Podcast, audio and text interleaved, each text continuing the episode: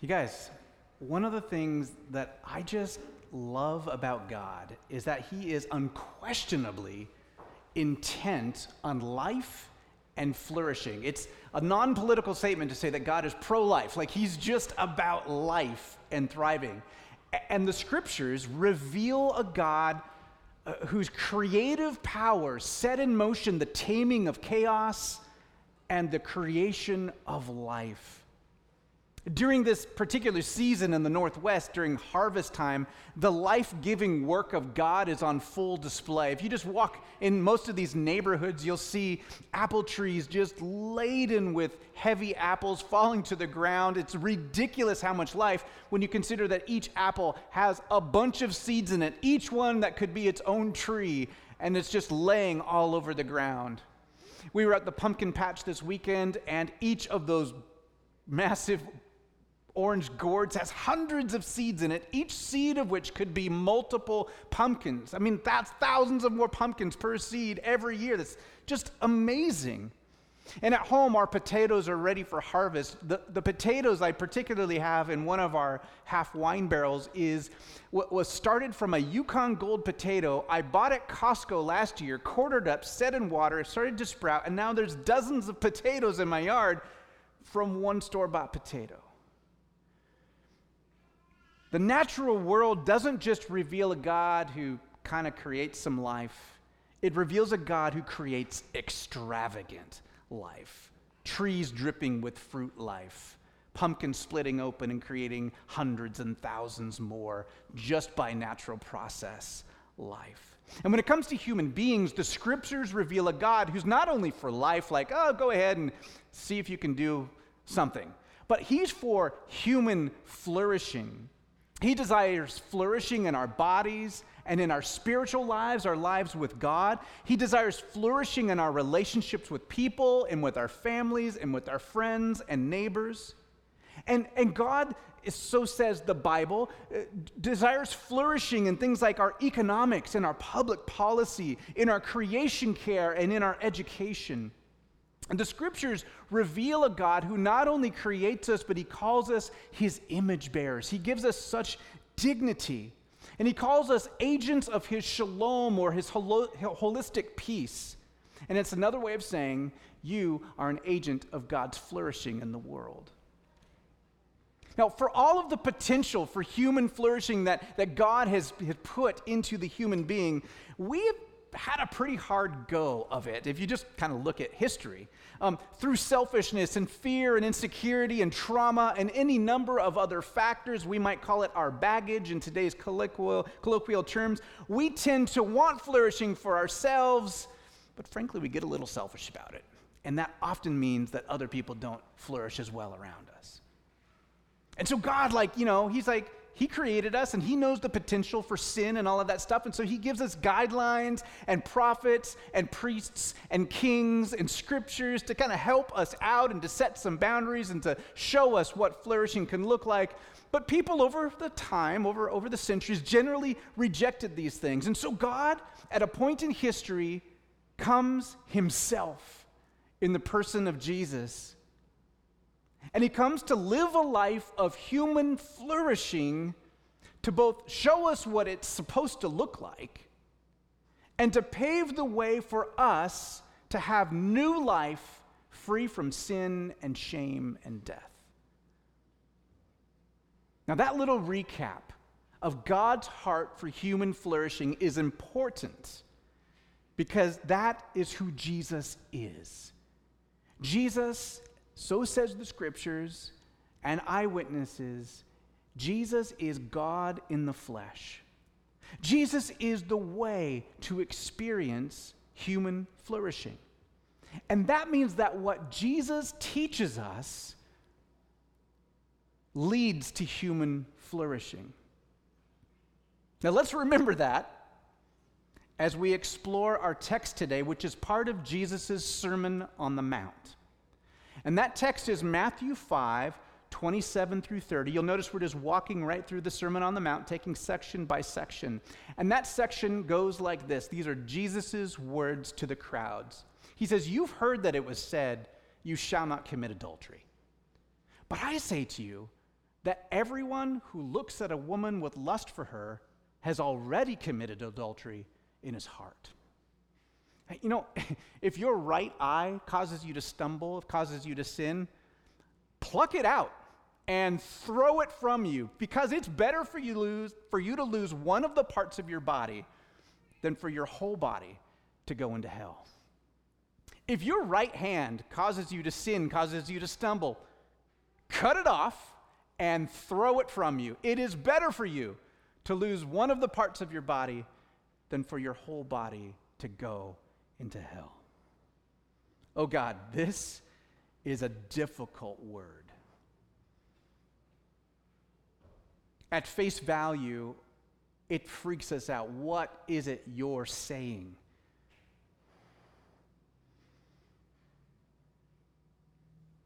It's convicting. It sounds a little weird. It sounds dangerous.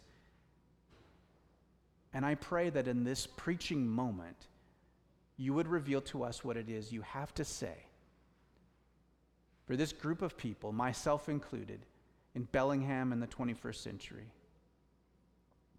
Open our minds and our hearts, especially for those to whom this is a familiar passage, and help us to receive you afresh. Amen.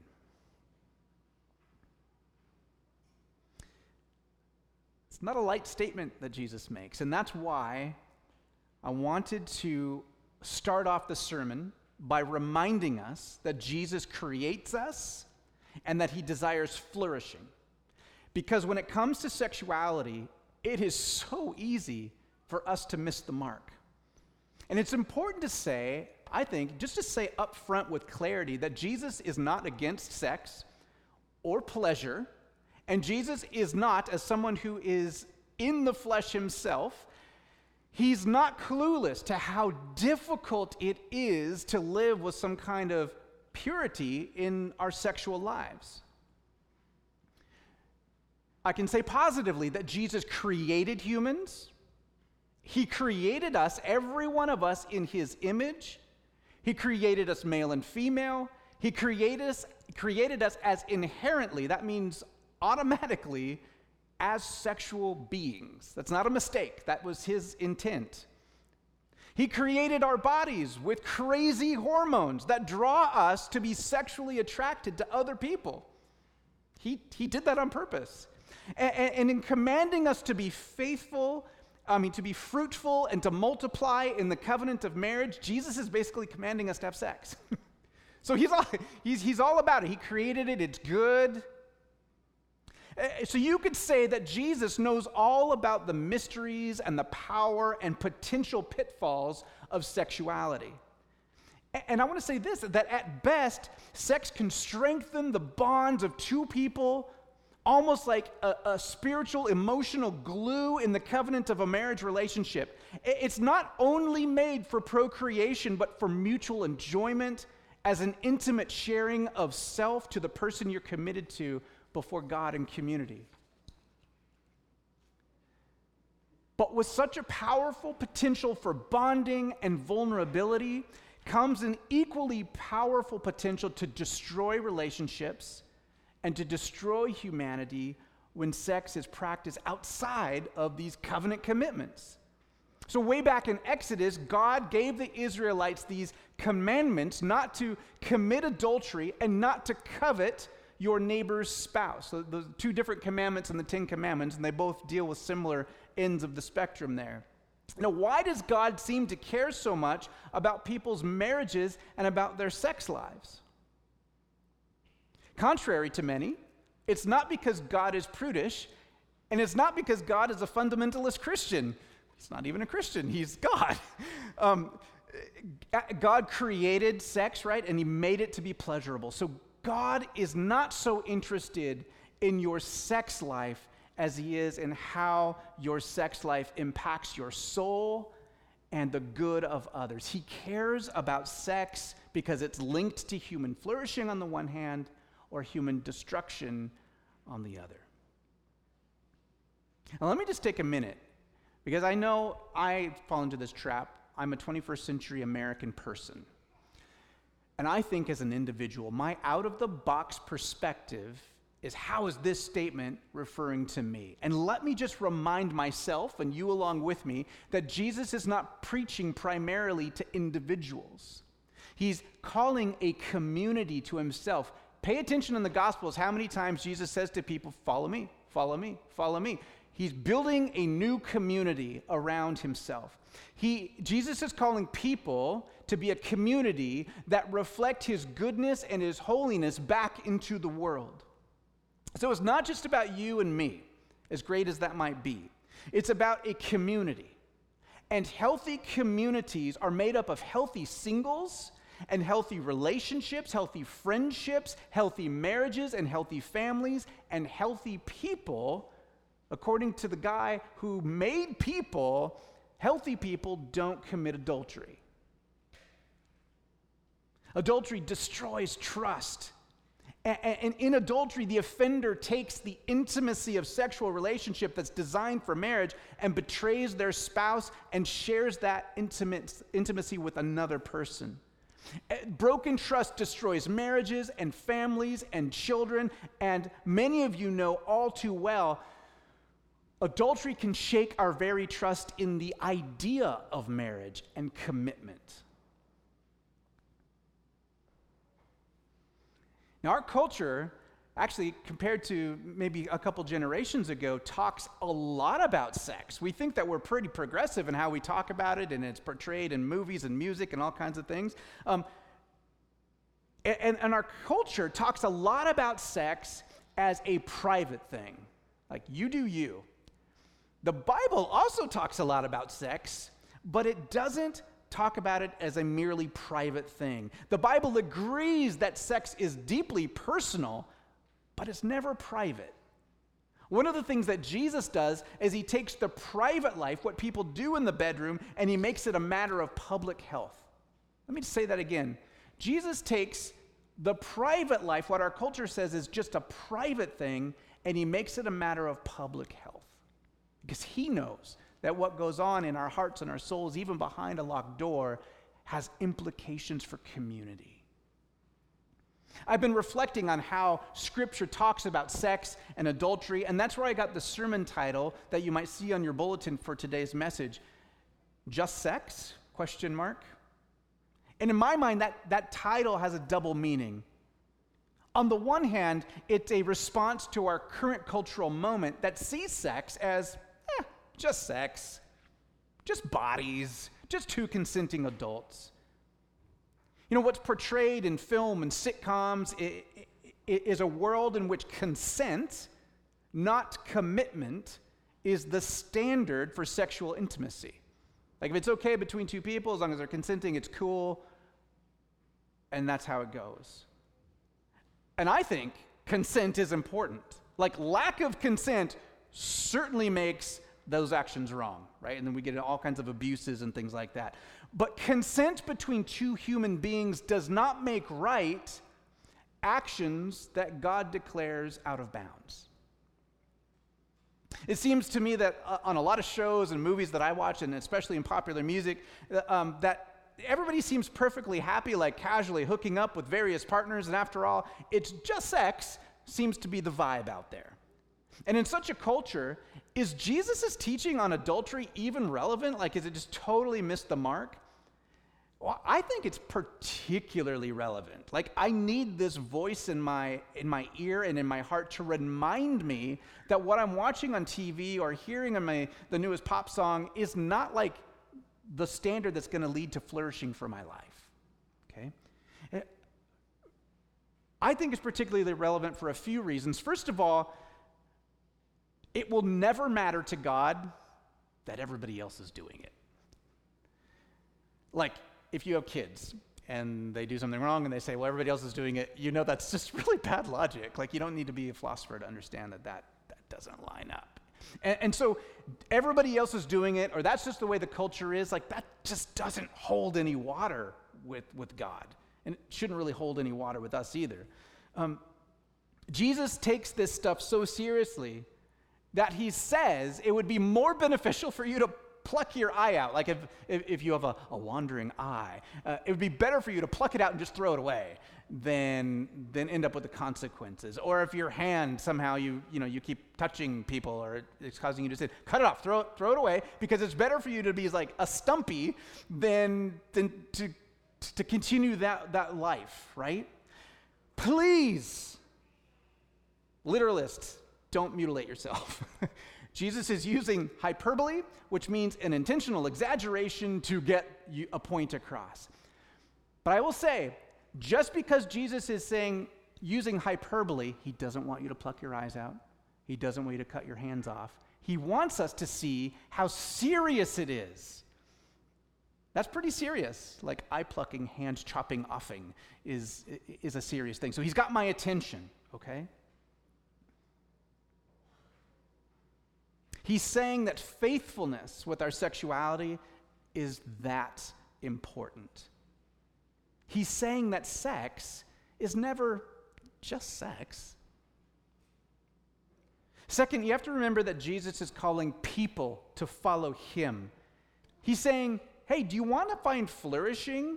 Remember this crowd of people that came to him when he was sitting on the mountain? It starts in Matthew chapter 5, and he says, Blessed are the poor in spirit, for theirs is the kingdom of heaven. Blessed are those who mourn, for they shall be comforted. These are a bunch of people who are looking for help, rescue. Teacher, show us what it means to flourish in life. He's saying, Hey, hey, if you're poor in spirit, if you declare your need for me, just I've got you. Now listen to this.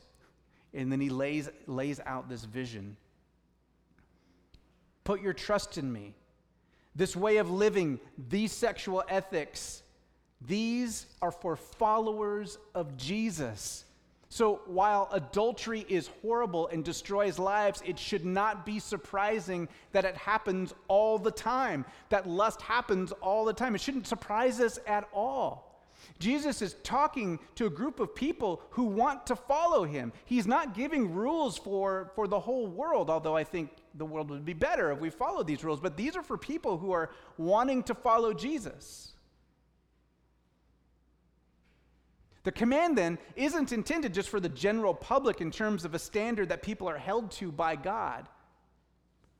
I mean, frankly, without Jesus, we're in a whole, like, people are in a, in a lot more trouble than just what they do with their sex lives, right? Like, without Jesus, that's a whole nother ball of wax. What Jesus is doing is saying, like, you want to follow me? I, I, let me share with you what human flourishing looks like. And here's my manifesto. Here's my vision for human flourishing. But, you know, if there was any further question about whether or not Jesus' teaching is relevant, about sexual ethics, just consider the actual fallout of adultery. As a pastor, I have way too frequently seen spouses ripped apart, families ripped apart. Adultery has ripped churches apart. Children who have had their faith shaken in their earthly role models and thus their views of God shaken. And some of us are sitting here in this room, adult children, still suffering from the fallout. Who of us doesn't, you know, struggle with trust because we've seen brokenness in our parents or close relatives or elders in our church or people we looked up to and trusted, maybe pastors, right? The fallout is it's like nuclear fallout. It, it is so hard to heal from. There's no winners. The sickness spreads to the point where the ability to trust other people and to have faith is just chipped away. And the natural inclination becomes skepticism and cynicism. You know, Jesus isn't just talking to married people. Maybe you're here this whole time, you're thinking, like, oh, why did I come to this one? It's just for married people. Uh, no, he's talking to a crowd of people of all ages and to men and women. He's got a whole diverse audience here. Um, Jesus isn't just talking about marriage and adultery, he's also talking about our very hearts and our very desires. You've heard that it was said, You shall not commit adultery. I say to you that everyone who looks at a woman with lust for her, you don't have to be married to look with, you know, has already committed adultery with her in his heart, right? Jesus shows us what we already know deep down to be true. It's that our hearts are the place where corruption happens. It's the seat of our heart where our good intentions come from. It's the seat of our heart where our evil thoughts and our words and our deeds come from. Our hearts reveal what's really in us. Listen, in the ancient world, like, this isn't new stuff. Like, in the ancient world, adultery was illegal in a lot of different cultures, way before even the Ten Commandments, and certainly before Jesus. In the time of Jesus, Caesar Augustus, the evil emperor of the Roman Empire, even outlawed adultery in certain in- instances, especially if women committed it. There was usually a, uh, you know, he could smooth over if certain high class men did it. Just making something legal or illegal doesn't stop the problem. These laws, by the way, in the ancient world against adultery, they're only there to protect men, not women. Uh, they are there to protect family names, not families. The, these laws are there to motivate obedience out of fear, not out of a place of a transformed life. I mean, God's laws are different. Yeah, there's consequences, but they're, they're really to get our attention. The real consequence is the ruining of the human soul and human communities. Adultery kills souls and kills communities. And when that community is supposed to be the new people of God, which is what churches are supposed to be, the stakes are pretty high. And that's where the second meaning of my title comes into play. I've talked about how Jesus' design for sex means that sex is never eh, just sex. It's never just casual or non covenant forming in Jesus' eyes, right? But Jesus is also concerned with justice when it comes to sex. He teaches and models a just sexuality. Jesus teaches that if a man looks at a woman with lust for her, he's committed adultery with her in his heart. But the gospel is played out in the early church and in the writings of Paul and the other apostles. So we know that it, this type of teaching applies to everybody. Women lust. Women get addicted to sexual content on the internet just like men do. Uh, lust is an equal opportunity sin. And it needs to be said, I think this is really important and I'll just shout out to all my, um, all my teenagers out there because I remember what that felt like to be a teenager. That lust is not attraction. it's not attraction. Attraction is normal. Noticing when someone is beautiful or hot or you know attractive, that's, that's normal. That's God's design. Uh, lust in the Greek language refers to the force of looking at someone with the intent of lusting after them. It's actively pursuing to objectify another human being for your own pleasure. Lust is a sin because it unjustly dehumanizes a human being. And it turns the focus of someone's attraction it turns the, uh, the, the focus of someone's attraction a human being and it creates them into an object. And i tell you what else happens. I've noticed this in my own life that when we lust after people, when we objectify other people, it dehumanizes us as well. There's a consequence for us. When we lust after other people, we begin to approach the world and other image bearers of God, we begin to approach them as a predator, as someone who seeks to capture an image or a feeling and making someone else, another human made in God's image, as the source of your own content or pleasure. Just like Jesus' words on anger, this commandment should make us all squirm a bit, like everybody's sort of convicted by this statement. And I hope it brings a healthy, holy conviction where conviction is needed. Like, I think it's healthy for us. Our culture doesn't like to tell us the truth very often. It's usually a thumbs up, you do you as long as you don't tread on me. I mean, that's what we get. Like, I, I appreciate that Jesus loves us enough to kind of tell us what's up. And I'm convicted by this statement in Matthew 5. And we need to sit. It is good for us, if we're followers of Jesus, it is good for us to be uncomfortable a little bit and to say, hey, my heart is corrupted in this area. I need help in this area. But let me tell you what is not good conviction without a solution is not Christian, and it's not good news, and it's not from God. Conviction without a solution is not from God. The good news is that is it's Jesus who is teaching us the Sermon on the Mount. It is Jesus who brings conviction to us. Jesus being involved in this teaching makes it good news because we know he's for us. We know he's for human flourishing. And Jesus makes forgiveness and redemption and healing possible. Yes, even for you. Yes, even for me, no matter where you've gone. That's really good news. That's part of the message. You will likely never meet another human being who has not struggled with their sexuality or struggled in particular with lust. You just probably are sitting next to someone with that same struggle at some point in their life. It's a human thing. And Jesus' Sermon on the Mount is telling us what human flourishing can look like. He is painting a picture of what is possible. But the fact that he's teaching these things at all is a sure way of knowing that he knows we all need help in these areas. Otherwise, he wouldn't have to teach it. So don't load yourself up with shame. That's not a God thing.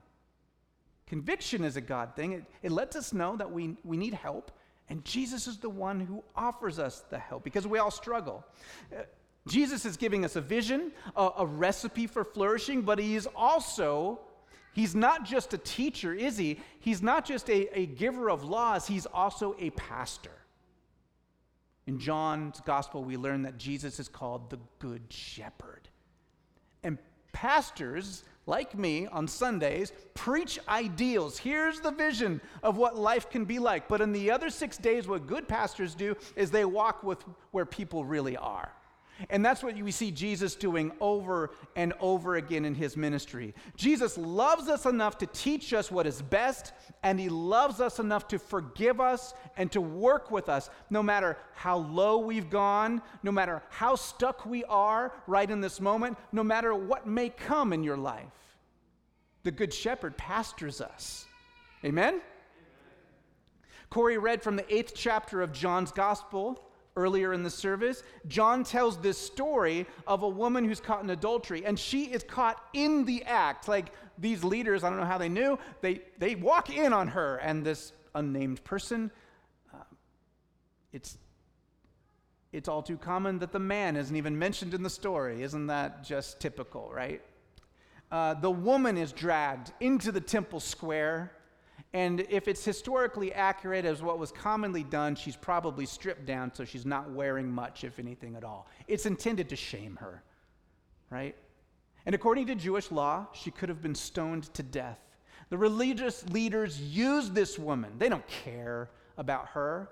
They use the woman to try and trap Jesus, to see if he's orthodox, and, to see if he really followed the law of God. I mean, he's the lawgiver. I mean, it's crazy, right? But anyway, so they don't realize that, of course, that, that the one that they're trying to test is God incarnate. They don't get that. And, and they were so tone deaf, they, do, they don't even consider how unjust they are in bringing the woman into the public square as an example while not doing anything with the man who's equally culpable. And when this woman caught in the act of adultery, God's seventh commandment was brought to him, what does Jesus do? He does two things. The first thing that Jesus does, the lawgiver who says, do not commit adultery, is he pastors. And he forgives her, he shows her grace and a new way of life. He's come to preach the good news to an adulterous woman and to the men trapped in poisoned ways of thinking, and freedom to slaves of sexual addiction, and healing to those victims of the sins of other people. He's there to say, Jesus saves, Jesus rescues, Jesus sets free. Jesus does all this through the work on his cross, which grants forgiveness to everybody who repents. Everybody. Yes, you. Yes, me. Everybody. And Jesus does the freeing work for those who are, feel trapped in, in ruts of, of sin or addiction or whatever it is. Jesus does the freeing work through the power of his word and prayer and Christian community. And Jesus does this freeing work through healers like counselors and therapists and pastors and support groups and often teams of these people in our lives. We need all the helps.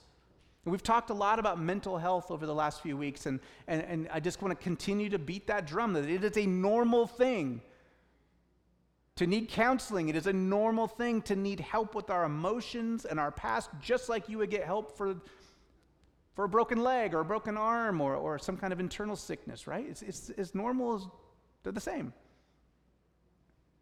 The second thing that Jesus said to this woman caught in adultery after he forgave her is to go and sin no more. To go and to enter into the new life I've just made available to you. To go and be new because of me.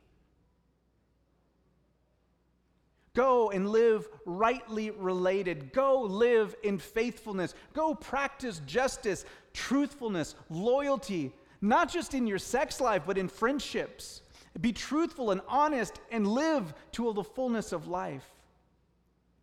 And now that you're learning to see people as image bearers of God, not as objects of your pleasure, go and live justly. And how you operate your businesses and how you contribute students in the classroom or teachers in the classroom, uh, how you contribute to those dynamics in the social circles in which you are, how you play sports, how you work, how you invest your finances. Now, my sense is, is that every one of us needs some help in this area, either from healing or from present mentality or a lot of, a lot of it all. And as we prepare now to come to the communion table, let's, let's just still our bodies and our minds and come to Jesus, laying our struggles before Him in silent confession. Let's invite Him to heal us where we're broken, where we feel stuck, and to set us on a path of healing and freedom. Let's, let's do that now as kind of our prayer of confession as we enter the table.